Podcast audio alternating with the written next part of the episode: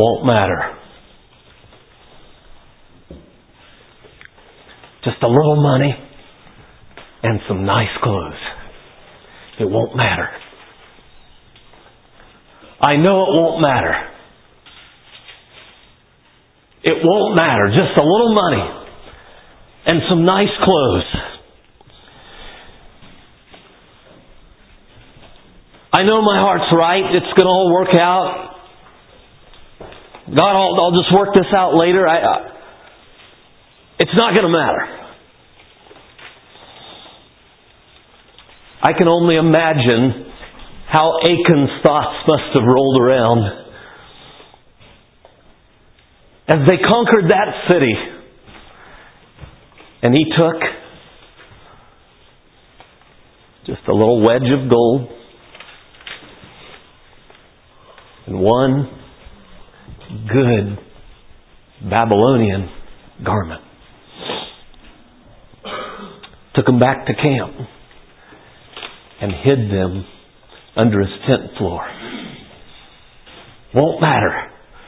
Just a little money and some nice clothes. I can imagine that rolling over and over in his mind as Achan was tormented by the tent floor, tormented by the tent floor as he rolled that thing around and around in his mind. And then came the call of God. Number the people. There's sin in the camp. There's problems going on. We're not conquering. We're not victorious. What's going on? There's something going on in the camp. And you know how that story goes. Joshua called the people together under the direction of God. God said, There's sin in the camp. Get up off your face, Joshua. Let's deal with it. And they began to check through the tribes. And then they began to check through the families. And finally they got down to one man who was tormented by the tent floor. Just a little money and some nice clothes. That's all it was. And it cost that man and his children and his wife their life.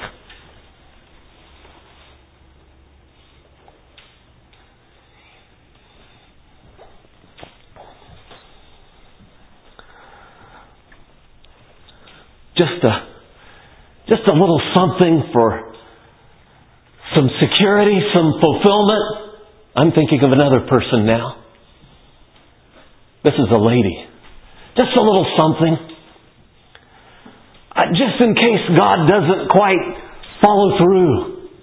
Oh, she was excited. It was time to go. It was time to journey. God was doing great things. She had expressed her mind, yes, let's follow God. But, but just a little something here for security.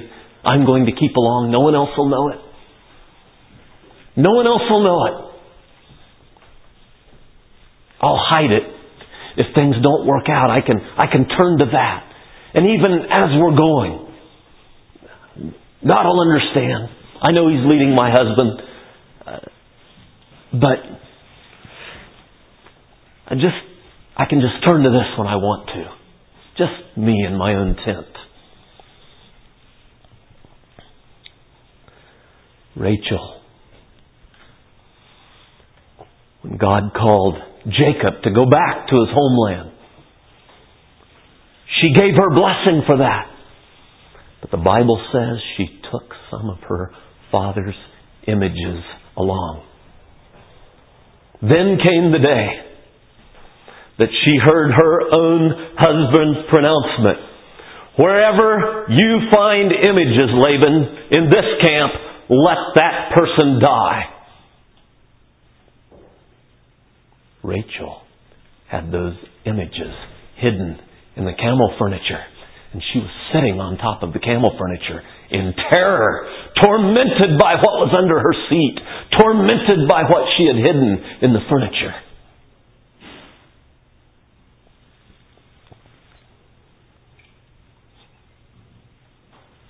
God was merciful to Rachel.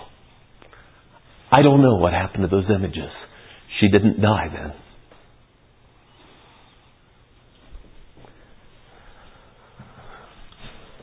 One was tormented by the tent floor. The other was tormented by what was hidden in the furniture.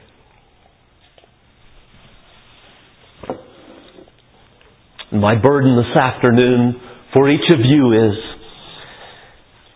is something that I picture back at home in front of my desk, beneath my desk. It's something also that's under my chair on the floor. It's one of those clear plastic pads that the office chair rolls around on. One of those roller pads. And do you know what? My roller pad is getting some indentations. It's got some bumps, some holes, some, some depressions where I've sat for long periods of time in the past. And I find, I've been finding that when I want to move my office chair somewhere else, or I want to sit up farther, it just wants to roll back into those same old depressions. That's the burden of this afternoon's message. I want to tell you about two individuals that I've known in the last five years the burden of my heart makes me share this. Two different individuals. One a man, one a lady. One a boy, one a girl. Both of them have had experiences in years past of going to settings just like this or very similar. Both of them came away with new conviction, new courage, New resolution. I heard personally from both of them. One of them came away with many new convictions and resolves, but then began to experience some of the same old experiences. Yes, came away with burden for this person's own life, a burden for other friends even, and their path. A month went by. A couple of months before long, some of the same old patterns were went back to, some of the same old friends, some of the same old sources, and many of those convictions in both of these individuals' lives are now gone.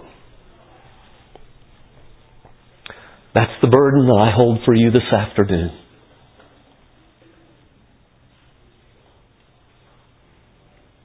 The title of the message is Satan's Sweet Substitute. My commission for this afternoon was to speak on the subject of idolatry. Idolatry. practical, biblical character qualities of youth with purpose, issues pertaining to these subjects.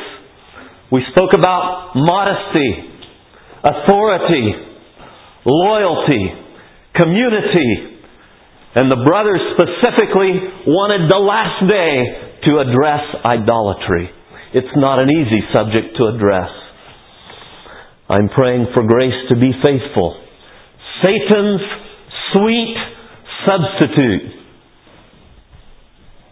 An idol. Be careful, friend.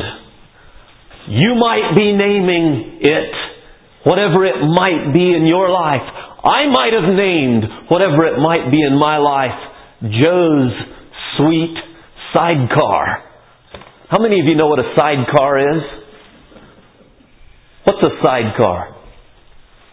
Somebody share. Share. What's a sidecar? It's attached to a regular motorcycle and it's got two tires on the side and it looks like a oval bathtub for one person. Excellent description. That is exactly what I'm thinking of. A sidecar. I've never driven a motorcycle with one on, but it's a, uh, on the side of a motorcycle. You've seen them going down the freeway. That funny little thing that sits there on the side that's just moving right alongside with the with the motorcycle, and and sometimes maybe a person sits in it, or maybe supplies. I'm not totally sure. I don't know a lot about that, but I just had to think how Satan's sweet substitute. I like to call it Joe's sweet sidecar. No, it'll just come along with me and Jesus, this thing over here.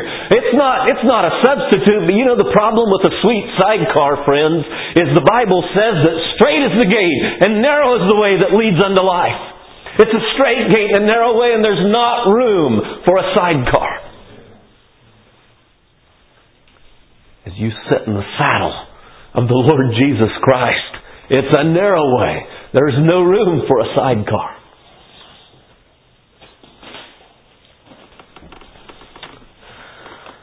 Satan's sweet substitute. So this afternoon, for a little while, I want to consider what idolatry is. I'd like to give both an Old Testament and a New Testament scriptural basis for idolatry. Many places we could go, we'll just go to a few. Then I want to consider again what some of our potential idols might be. You've already thought about them. I believe you've already addressed them this week.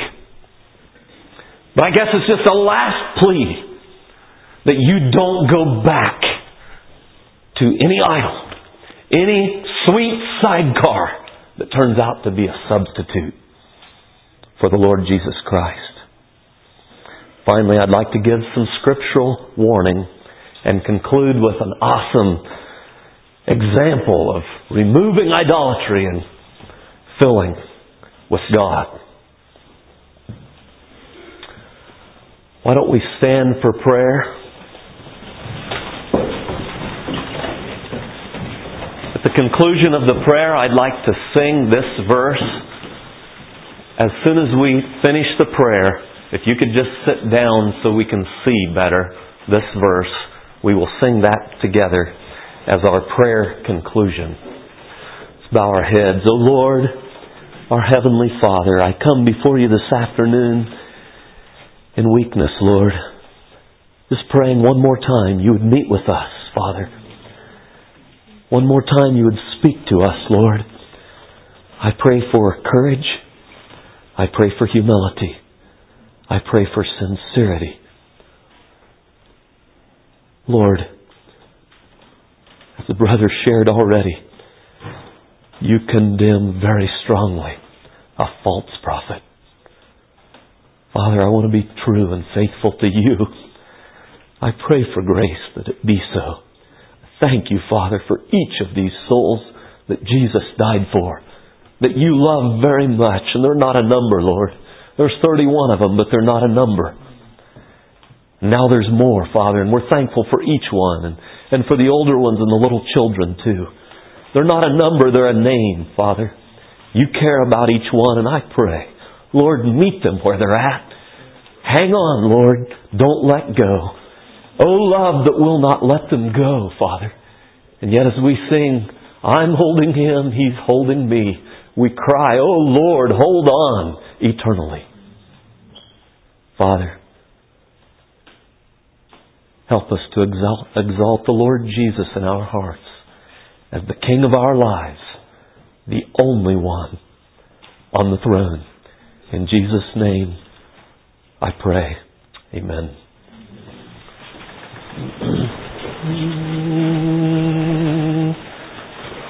sing this tune.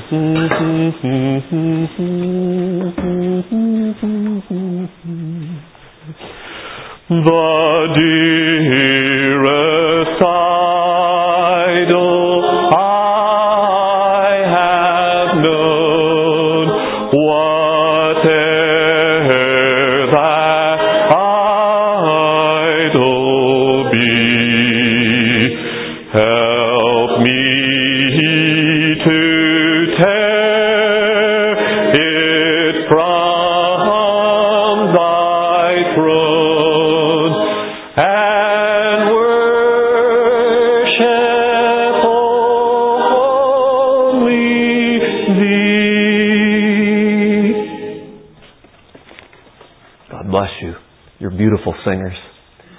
getting more beautiful as your hearts are more and more in these songs.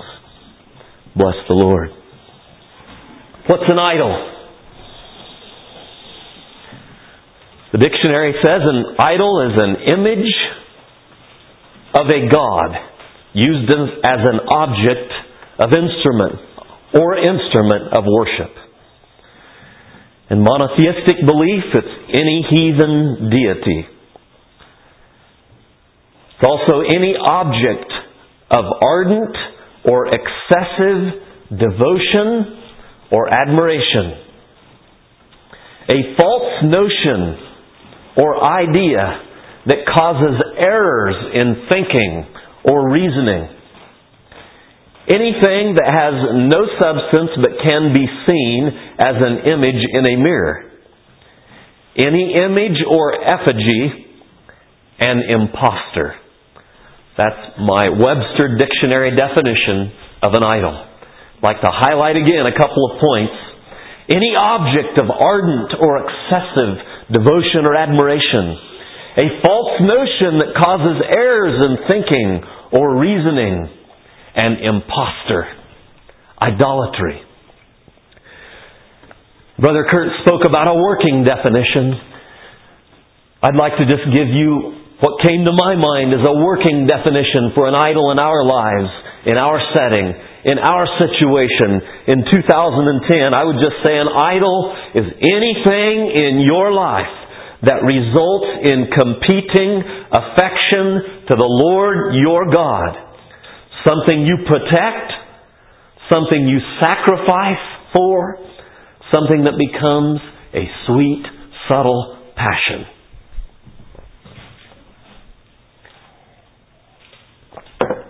Remember the message this morning began. The word of the Lord. In our opening message spoke to us about a jealous God.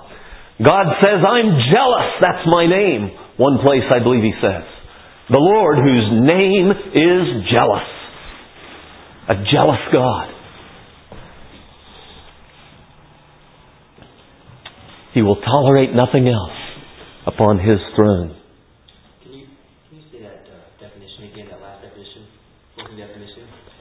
An idol, anything in your life that results in competing affection to the Lord your God. Something you protect, you sacrifice for, something that becomes a sweet, subtle passion. I offered that as a working definition. And if you need something repeated in this or any message, I'll be happy to share any of that uh, more later. I also wanted to mention that in the second message we heard today, as Brother Leslie shared about being givers, about giving. Our God is a jealous God. He wants us to give Him our complete devotion, but Satan wants us to give some devotion to a sweet substitute. Some little sweet substitute that we think is just a sidecar. We think we can just kind of take it along with me and, and Jesus as we roar down the highway of life. God says it's a narrow road and it's a straight gate, and there's no room for sidecars or substitutes in my kingdom.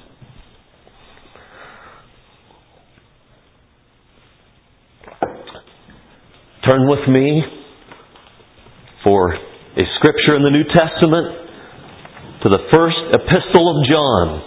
1 John chapter 5 the last verse. The last verse of 1 John chapter 5. The last verse of the whole book of 1 John, the last verse of this letter. John was an old man. John spoke much about the love of the Lord Jesus Christ and having love in our hearts throughout this epistle of John. But the last words of this letter, of this aged apostle, that one who Jesus loved, that one who actually laid on the breast of your Savior and mine, that one who knew the Lord well, had these final words in the last words of this letter of 1 John. Little children, keep yourselves from idols. I would like you to say that with me together. Little children, keep yourselves from idols. Now I'd like you to say it again, and I'd like you to put your name instead of little children. So it'll be like this, Joseph, keep yourself from idols. And then let's conclude with what it says here. Amen. That means, be it so, Lord. That's what amen means. Be it so, Lord. So here we go. Put your name in there. Joseph, keep yourself from idols. Amen. That's a powerful scripture. That's the basis of this message this afternoon. You know, a couple of years ago, I was working on a power line right of way. It was a right of way for Bonneville Power Company. It's a, a major uh, power line that sources off the Grand Coulee Dam and, and other places and, and brings electricity over the mountains to Portland and to Seattle and to other places. And under these big high power lines, they try to keep the, the way clear, and sometimes in our spray work we get involved in that. But there's usually roadways that wind down through those power line rights of way. Often they're two, three, even 400 feet wide that is cleared to make room through the mountains for this power line. And I just, I never forgot the expression of a man as we were driving down one of these steep roads under the power line right of way. I met a man there who was coming in another four wheel drive truck. And he, it was labeled for Bonneville Power. He was working there. And I stopped and, and, and kind of pulled, pulled out of the way. And, and this man pulled up and he rolled down his window. And I said, uh, Can I do something for you? And here's what he said. He said, Man, I'm looking for a truck eating hole.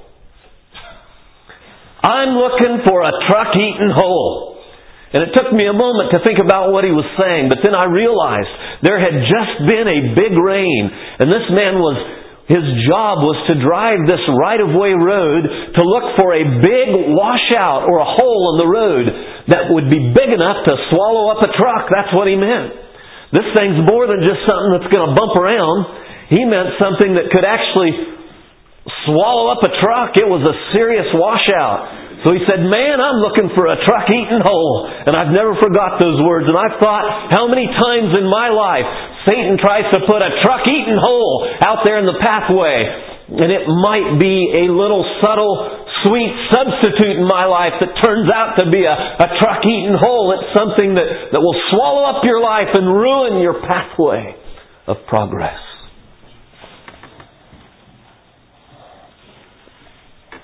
I want to give you another illustration before I go on to an Old Testament passage that speaks of idolatry.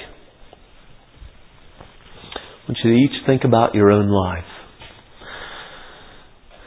And I have read and I've shared this different times, but I have read that an elephant that is to be used or trained, if you take that elephant when it's a baby, and I know, I don't know how big a baby elephant is, pretty big, even a baby. But I've been told that if you take a baby elephant and put a chain around its foot and put a big strong stake in the ground, something that that baby elephant can't move, attach it to a big post and a chain around that elephant's leg. That that baby elephant that is chained to that column or post will begin to realize and remember that chain around its foot. So much so that later, when that elephant is grown and is big and powerful, I'm told that you could take a big, giant, powerful circus elephant that could be used to pull giant loads and you could put a chain around its foot and just tap a little stake in the ground. And he won't go. He's convinced he's tied up because he's got a long memory. And he believes that thing's still hanging on to him. My prayer this afternoon is Some of you may have a long memory too. You may remember that chain that used to be around your foot. Maybe there's someone that's still looking at that chain around your foot. And You're almost ready to be radical enough to ask the Lord to cut it off at any cost. My prayer is that the devil won't come back as a deceiver and slip that chain around your foot and tap it to one little lie, some little stake that has no power at all except it has tremendous power in your mind and keep you in bondage. Idolatry.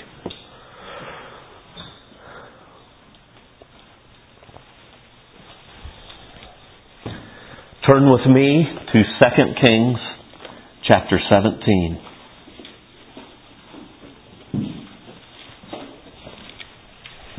Second Kings chapter 17.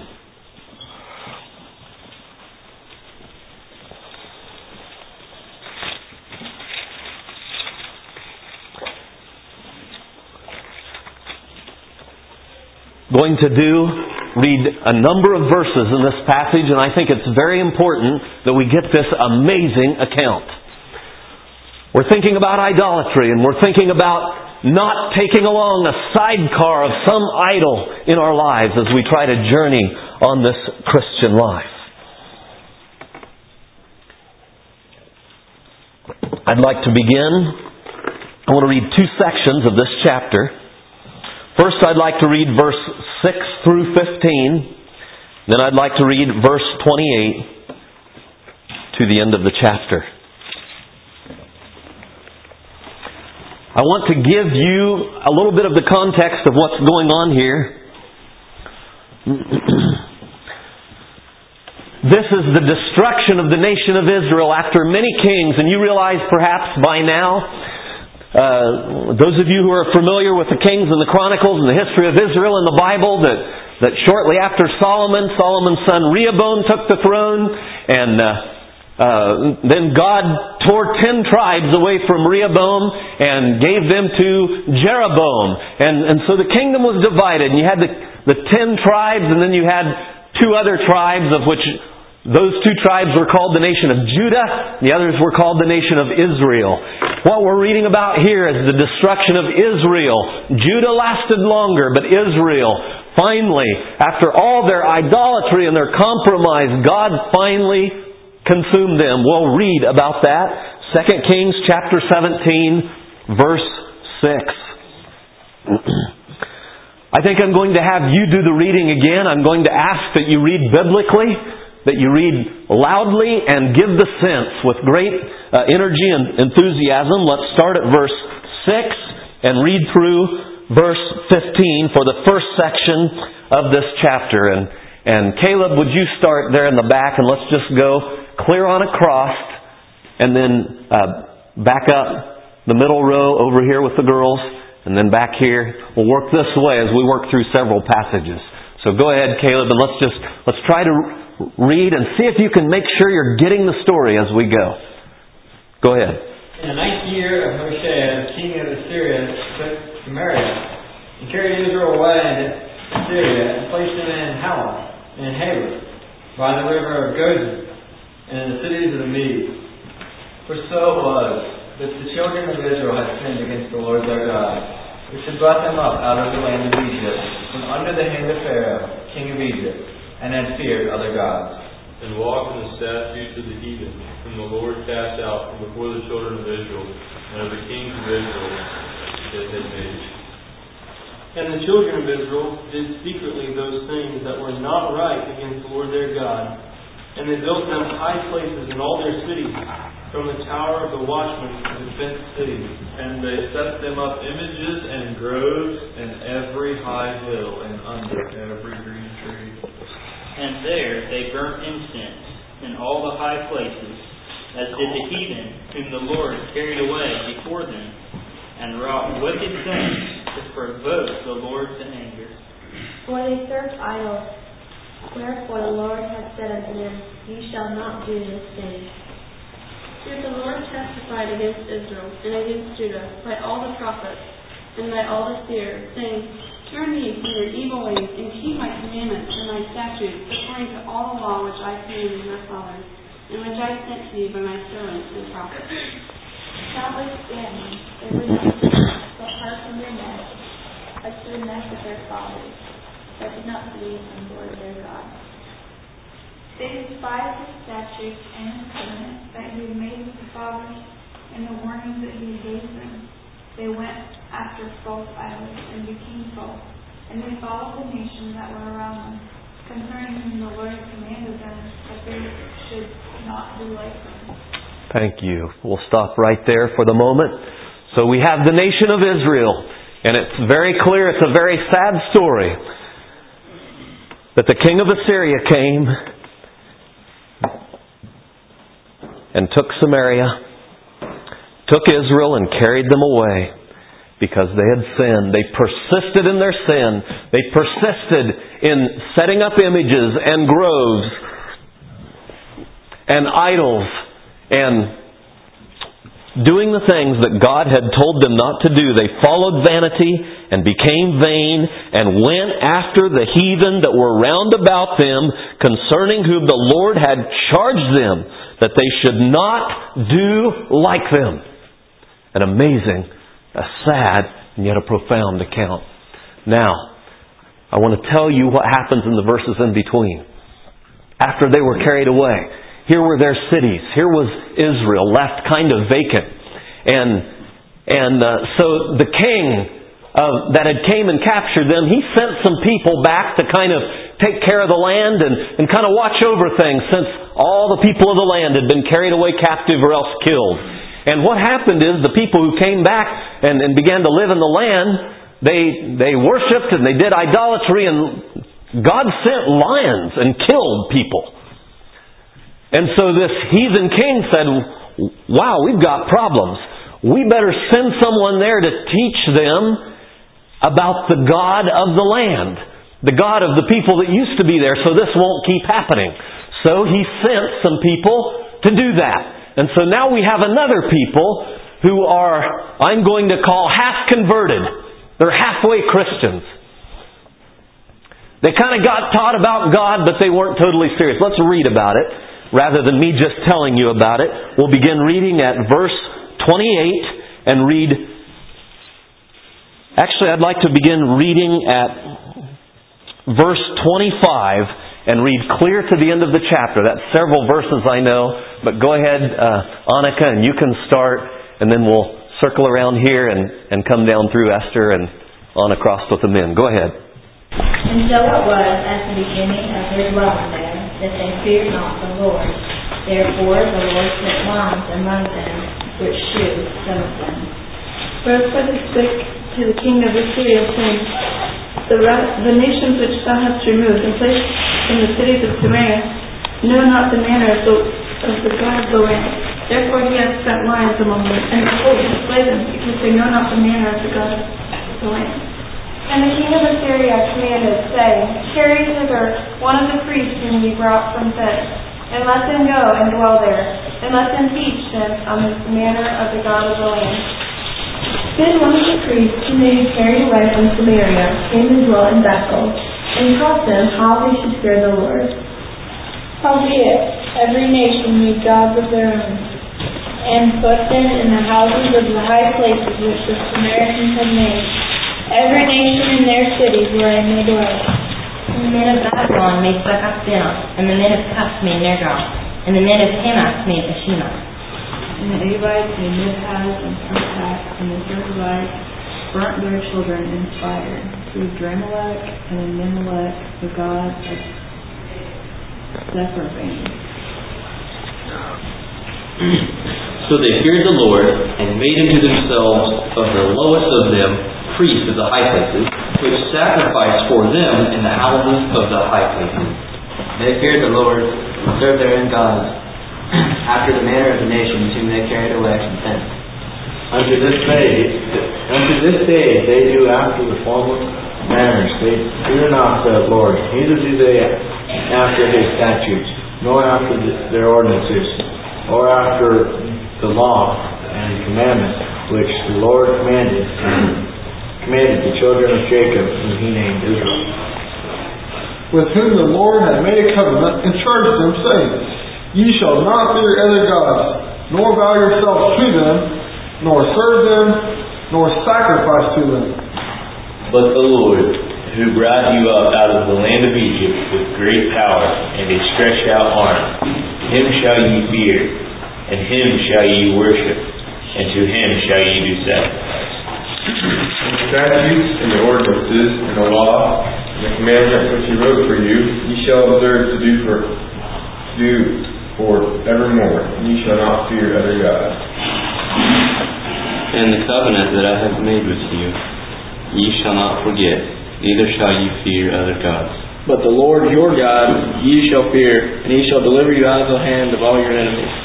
Howbeit they did not hearken, and they did, but they did after their former manner. So these nations feared the Lord, and served their graven images, both their children and their children's children, as did their fathers.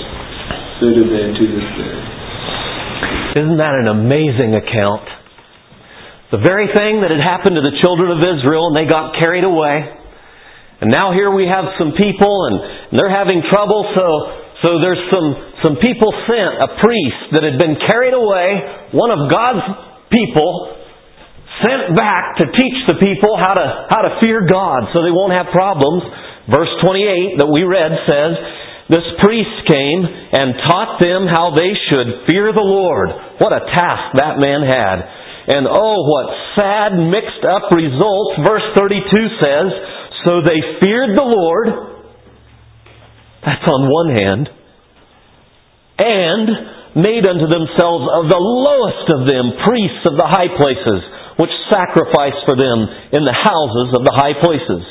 Verse 33 They feared the Lord and served their own gods, after whom the manner of the nations of whom they had been carried away from thence. Until this day they do after their former manners. Can you see how ridiculous that is? They feared the Lord and served their own gods. That is Satan's sweet substitute. And he'd like to tell you this afternoon, it's just a sidecar. You can, you can have some things you, you, can, uh, you can follow the Lord Jesus. Just keep that sticker on your life. Just keep that Jesus sticker on your life. And that'll sanctify whatever you're doing. But God says it's a straight gate and a narrow way.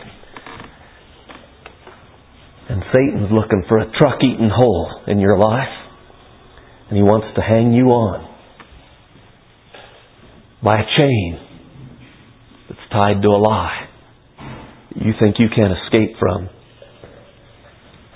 or you think is no big deal. I'm going to ask for. No, I'm not going to ask for a volunteer. I think I'm going to pick a couple of you. JT, why don't would you come up here, please? Courtney, maybe you would come up here too. Would you mind letting me put this handcuff on you? I'm not trying to couple you two together. I'm just trying to to use this as a purpose of illustration. I was thinking about this subject and I mentioned to my wife the other day that I just wish I had a pair of handcuffs and she came home with a pair of toy handcuffs. But I want you to think about that. And I'm not going to dwell long here. But I'll tell you, I don't know what it is in your life. You can walk on out there to the end of the chain here. I don't know what it is in your life. I'm going to go over some things that I have on my list. Would you mind just just uh, I don't want to make this too light, even though I, there may be some humor in this illustration, but there's actually tragedy in this illustration, and some of it has been real in your own lives. And here's some things that I just think, some of the things that have become idols. And I appreciate you two volunteering here, uh, or cooperating, I should say. But the biggest, perhaps the worst idol of all, you know, I took these, these subjects that I was given and I gave them to my own children, my own son and daughter and daughter-in-law and, and son-in-law, and I asked them, I said, what do you think would have been some areas in these subjects in your lives that might have, that might have, uh, you know, what, what thoughts would you have? I'd, I'd like to be relevant. You, you have a better understanding maybe of the, you haven't been that long out of your teen years. And what would have helped you? What would have blessed you? And, and I got a lot of good input from them. But you know, one of the things, and I really appreciated this, one of the things that was at the top of my, my son's list when he spoke about idolatry, he said, Dad, self. I think that's the biggest idol of all. He said, I think that's, that's probably the, the number one, and he had a number of others. But he said, I think it's the worst, worst of all, and he said, I think it's also the hardest to dethrone. And I think he's right. Self, my way, my will, my Jesus, my style my opinion, my Christianity, my flavor. It's that old stubborn pride that says, I'll do it my way. And it's actually self. It's pride that has, that's the chain that's holding that thing around your foot or around your wrist. Self. I'm going to mention some others. Some of these have been mentioned, lots of them already. I'm just going to go down through to prompt your own mind. I may not mention yours. I've mentioned some of these already. The brethren this morning have mentioned some of these, but it might be for you following professional sports, or it might be your own sports, skiing, snowboarding, basketball, volleyball, golf, riding motorcycles, riding snowmobiles, hunting, fishing, whatever it might be. All those things aren't all wrong. I know that, but I'm asking you, has it become an idol in your life? It might be clothes. It might be vehicles. Your new car, your new truck. I know I mentioned some of these yesterday, but I'm going to mention them again. It might be pride in my denomination, or it just might be pride in my lack thereof. My lack of a denomination. It might be my house. It might be my decorations. It might be my truck. It might be, it might be my education. It might be my connectivity. Facebook, MySpace, texting, whatever it might be. You know, I've thought of this, and I'm, you know, I've thought of how amazing this, uh, this, some of these words are that kind of have secondary meanings. You know, like the internet and some of those things, and the web and so forth. But MySpace, I've thought about MySpace.com, and it always. Here's what I always think of when I think of that. I, it's MySpace, don't come. You keep your hands off my connectivity. That's my private thing. My space, don't come. No one else has a right to touch with that, unless I invite you, of course, to be connected with me. How dare you question my connectivity? But it can become idolatry. My heart is not to keep you from blessed and edifying connectivity. That's not my heart. But I'm telling you, I think the social networks are a snare. And I'm warning, I want to sound that warning. Making money. The Bible says covetousness is idolatry. It's idolatry. What about music? Maybe it's Christian rock. You know, there's a friend of mine that I know, it's a man I've got to know, and he said, Christian rock. And he's not at all from our background, but he said, and I want to say this, and you think about it. I challenge you. I know some of you are going to question this, but you think about it. He said, you might as well say Christian pornography. Come on, it's from the pit of hell. There's no such thing. I will stand and say that today. I believe that with all my heart. I'm not saying there's no Christian that has ever delved into that world. But I'm saying it's not right. It's strange fire upon the altar, and I, I believe it's idolatry. Jesus said this Do men gather figs of thistles? Do you expect to go grab a thorny thistle and get a tasty, juicy, sweet fig off of there? Of course not. Are your wrists sore? Thank you. Let these two cooperators loose. I don't know what it is in your life. You know, isn't it ironic? Actually, it's maybe not so ironic, but isn't it amazing? How many of you have had an advertisement? Why don't you download a ringtone from who? The American idols. Shame. That's no sidecar. That's Satan's sweet substitute. The American idols. And I'll tell you, men gather in stadiums and worship idols. Worship stars that are paid huge amounts of money, many of them living wicked and immoral lives. And we lust after that kind of idolatry. That's shame. Music, be careful. Maybe it's a little secret sneak peek of an image on my cell phone or on the internet. Just a little secret image, just every now and then. It's already been mentioned. Maybe for you it's a, it's just this love of novels. It's kind of an escape. A world I can get into. Maybe it's the movies. Maybe it's the shopping trips, the catalogs, online shopping. Maybe it's my intelligence and my ability to debate and to intimidate other people by my intellectual ability to, to, uh, to stand up other people because I can intimidate them. That can become an idol in your life. Maybe it's food or drinks. Maybe it's computer gaming. Maybe it's expensive vacations. Maybe it's exercise and diet and my physique and, and just keeping myself. I'm not saying all those things are wrong, but they can become an idol.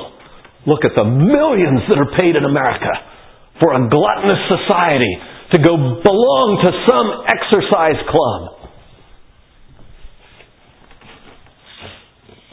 Maybe it's being in the right company, at the right events, in the right crowd, in the right carload. Popularity can become an idol. Maybe it's my career. Maybe it's a dark, secret sin that you think no one else would understand or would have the ability to help you with. An idol. Tormented from the tenth floor. Tormented from the furniture.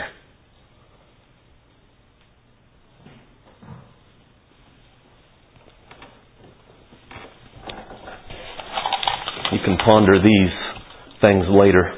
Take a look at them. There's a mirror there. There was kind of a symbolism in my mind. I didn't get them all. The keys to whatever you think so great.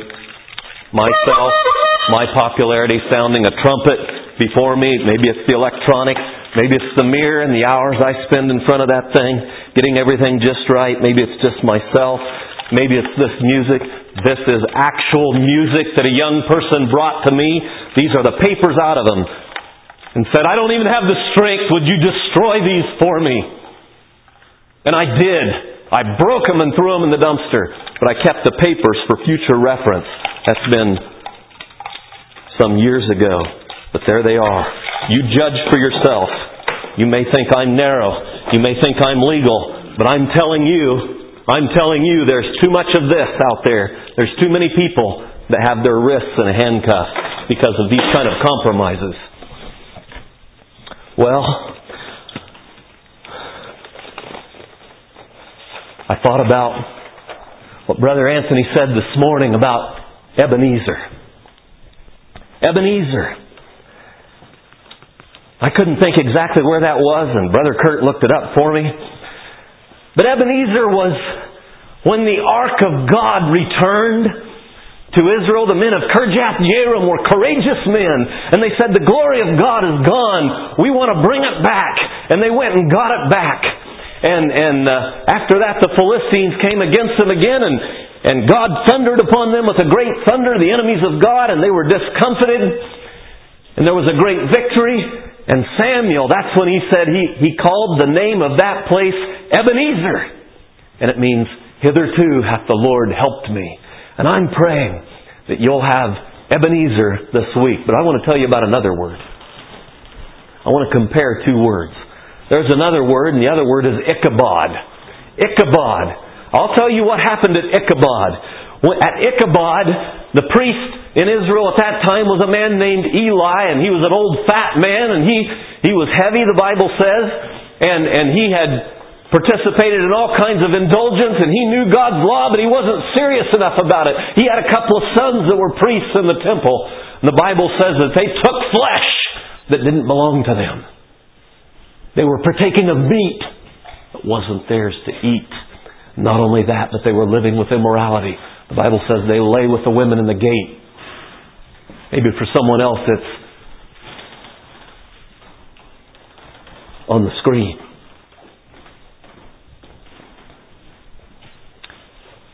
The Word of God says that God looked down on that scene, and this old Eli, who was supposed to be a good priest, God condemned him. He said, I said that you would abide a priest, your house forever, but now be it far from me.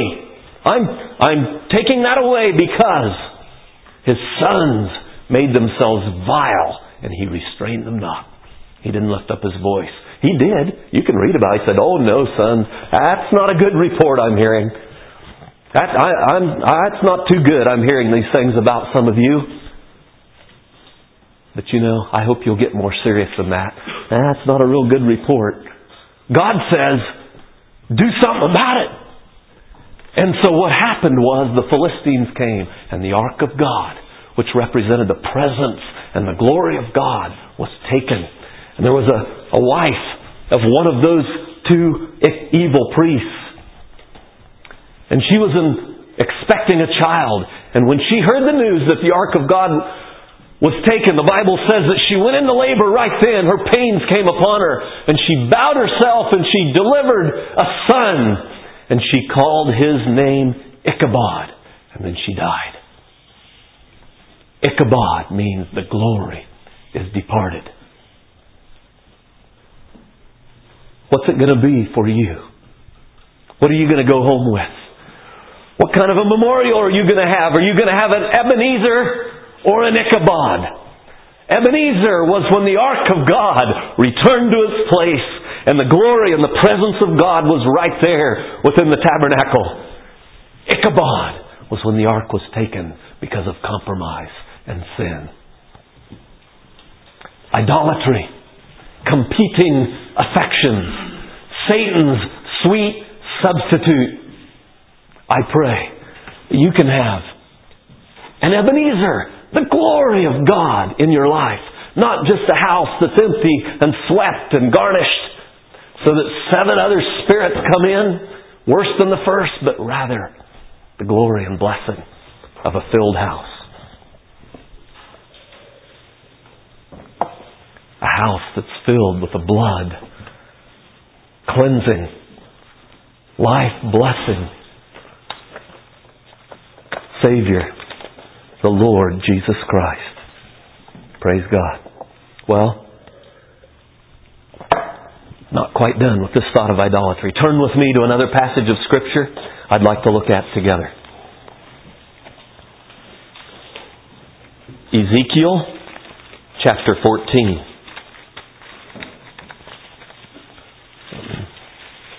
As you're turning there, I'd like you to say with me the last verse of the first letter, the epistle of, of 1 John. Say it together with me out loud. Here we go. Little children, keep yourselves from idols. Amen. Ezekiel 14.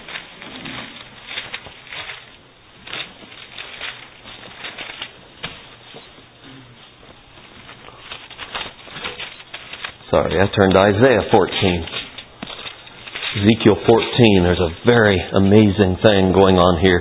I think I'll go ahead and read it for the sake of time. I want to read verses 1 through 11, and I want you to notice some things here that can help you and some warnings as well. Here's the prophet Ezekiel, and he says, Then came unto me certain of the elders of Israel unto me and sat before me. And the word of the Lord came unto me, saying, Son of man, these men have set up their idols in their heart and put the stumbling block of their iniquity before their face.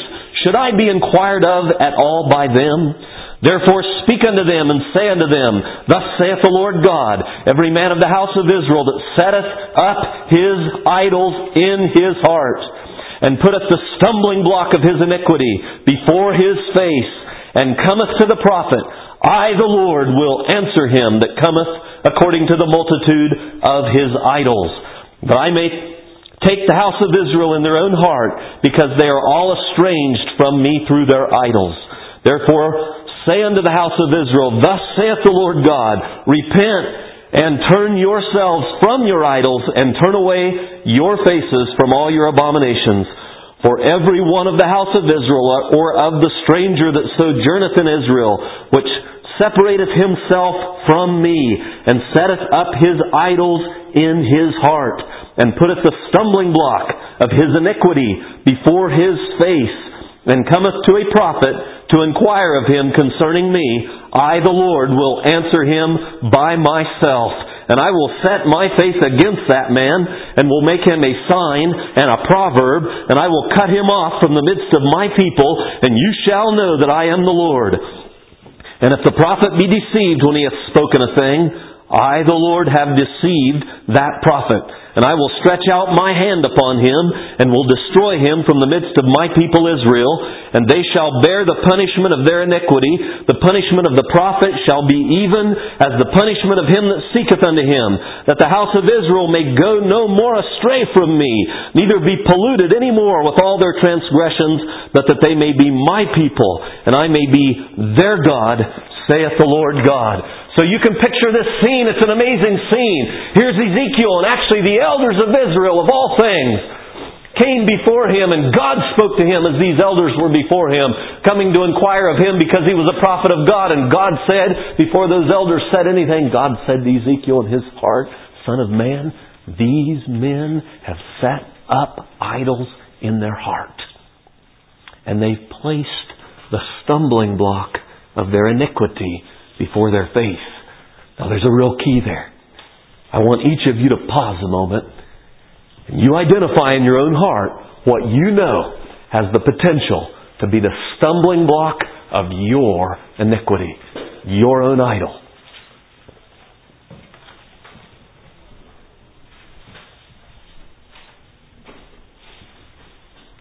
These men have set it up in their heart, God said. And not only that, but they placed the stumbling block of their iniquity before their face.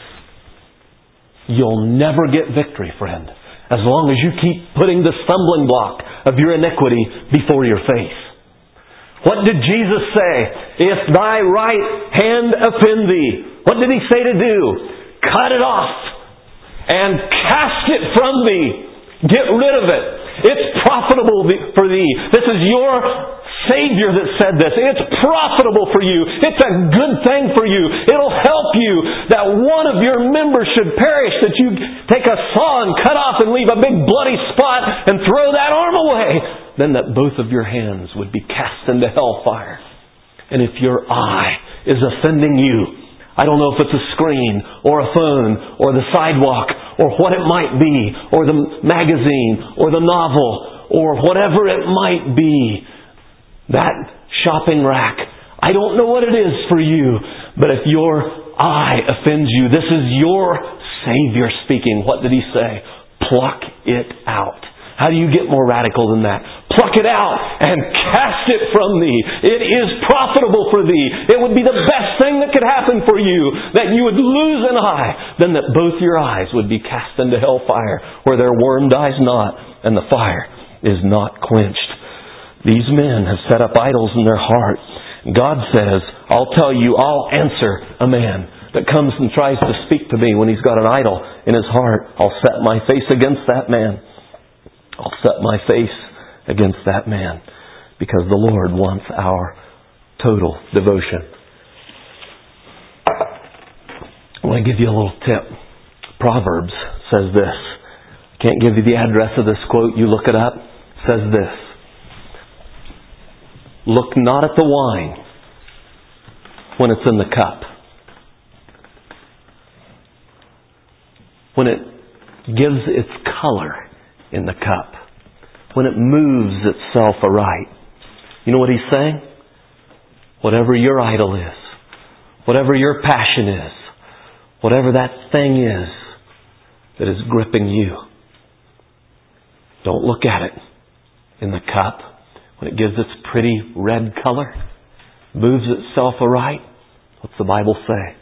At the last, it's, it bites like a snake. It bites like an adder. It'll kill in the end. in the end, it'll kill. Don't set the stumbling block of your iniquity before your face. Don't set up that idol in your heart. Take some radical steps of action. The only people, I believe, in these last days that are going to be successful, serious Christians are the ones who are willing to get radical. The Bible makes it clear. You make a study of whether it's going to get easier or more difficult for Christians to be true Christians in the last days. It isn't even a question in the Word of God.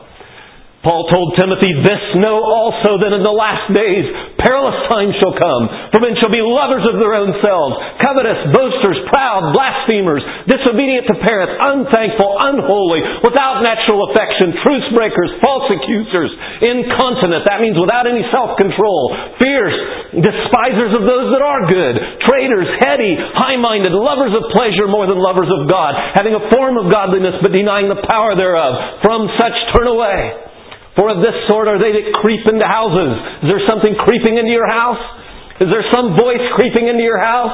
It may be coming in electronically. I don't know, but of this sort are they that creep into houses and lead captive silly women laden with sin, led away by divers lusts. And I might say silly men also, laden with sin that are easily led away by divers lusts. The last days, make no mistake about it, because iniquity shall abound, the Bible says, the love of many shall wax cold. We don't want to go home with a cold love, friends. May God bless you.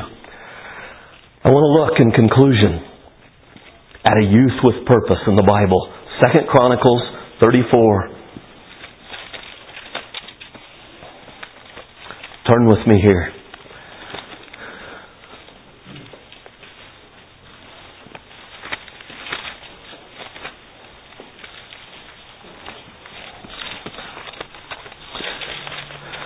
Second Chronicles 34.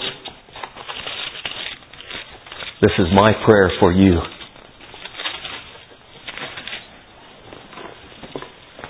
I want to read three sections here in this chapter. This is King Josiah. He was a youth with purpose. I just want to tell you. I just want to take a couple minutes and finish this up if I can because it's a burden on my heart. Josiah Look at the first verse, was eight years old when he began to reign. And when he had reigned in Jerusalem, and he reigned in Jerusalem 31 years. He did that which is right in the sight of the Lord and walked in the ways of David his father and declined neither to the right hand nor to the left, no sidecars. For in the eighth year of his reign, verse 3, while he was yet young, that means he was 16 years old, younger than any one of you here. 16 years old, in the eighth year of his reign, while he was yet young, he began to seek after the God of David his father. And in the twelfth year, so now he's 20, 20 years old, the age of some of you, he began to purge Judah and Jerusalem from the high places and the groves and so forth. Keep reading a little farther. the carved images and the molten images, and they break down the altars of Baalim. This was a youth with purpose in his presence and, and, the images that were on high above them he cast down, cut down, and the groves and the carved images and the molten images he brake in pieces and made dust of them and strode it upon the graves of them that had sacrificed to them. And he burnt the bones of the priests upon their altars and cleansed Judah and Jerusalem. And so did he in the cities of Manasseh and Ephraim and Simeon, even unto Naphtali with their mattocks round about. And when he had broken down the altars and the groves and had beaten the graven images into powder and cut down all the idols throughout all the land of Israel, he returned to Jerusalem. This was a youth with prothesis. This was a 20 year old king, a young man, and he got a vision of serving God, and he didn't turn to the right hand to the left. He tore down the idols of Israel, and he didn't just stop at home. He, he just, just right in his own room. He, he took care of everything that would have an effect upon his kingdom. He was thorough, and he ground it to powder. Notice verse. Well, I'd like to notice verse 8, but I won't. He, after he did that, he began to repair the house of the Lord. He didn't just leave it empty, he started repairing that. Verse 19 says, after he heard the words of the reading of the law of the Lord, eh, he, he was growing in his knowledge. He rent his clothes. He tore his clothes. He said, we're, we're in bad shape. We've been compromising. Praise God. I'm praying that God's going to raise up some youth with purpose like that, that are serious enough to tear some clothes and to tear down some idols and to stamp some things to powder and get rid of them and get serious and take some action in serving God because it's going to be the steps of action, not the verbal commitments that make a difference as we go from this place to our home. Verse 27. Here's what God said. Here's what God said to this man. Because thine heart was tender, and thou didst humble thyself before God, when thou heard his words against this place, and against the inhabitants thereof, and humbledest thyself before me, and did rend thy clothes and weep before me, I have even heard thee also, saith the Lord. Behold, I will gather thee to thy fathers, and thou shalt be gathered to thy grave in peace, neither will you see all the evil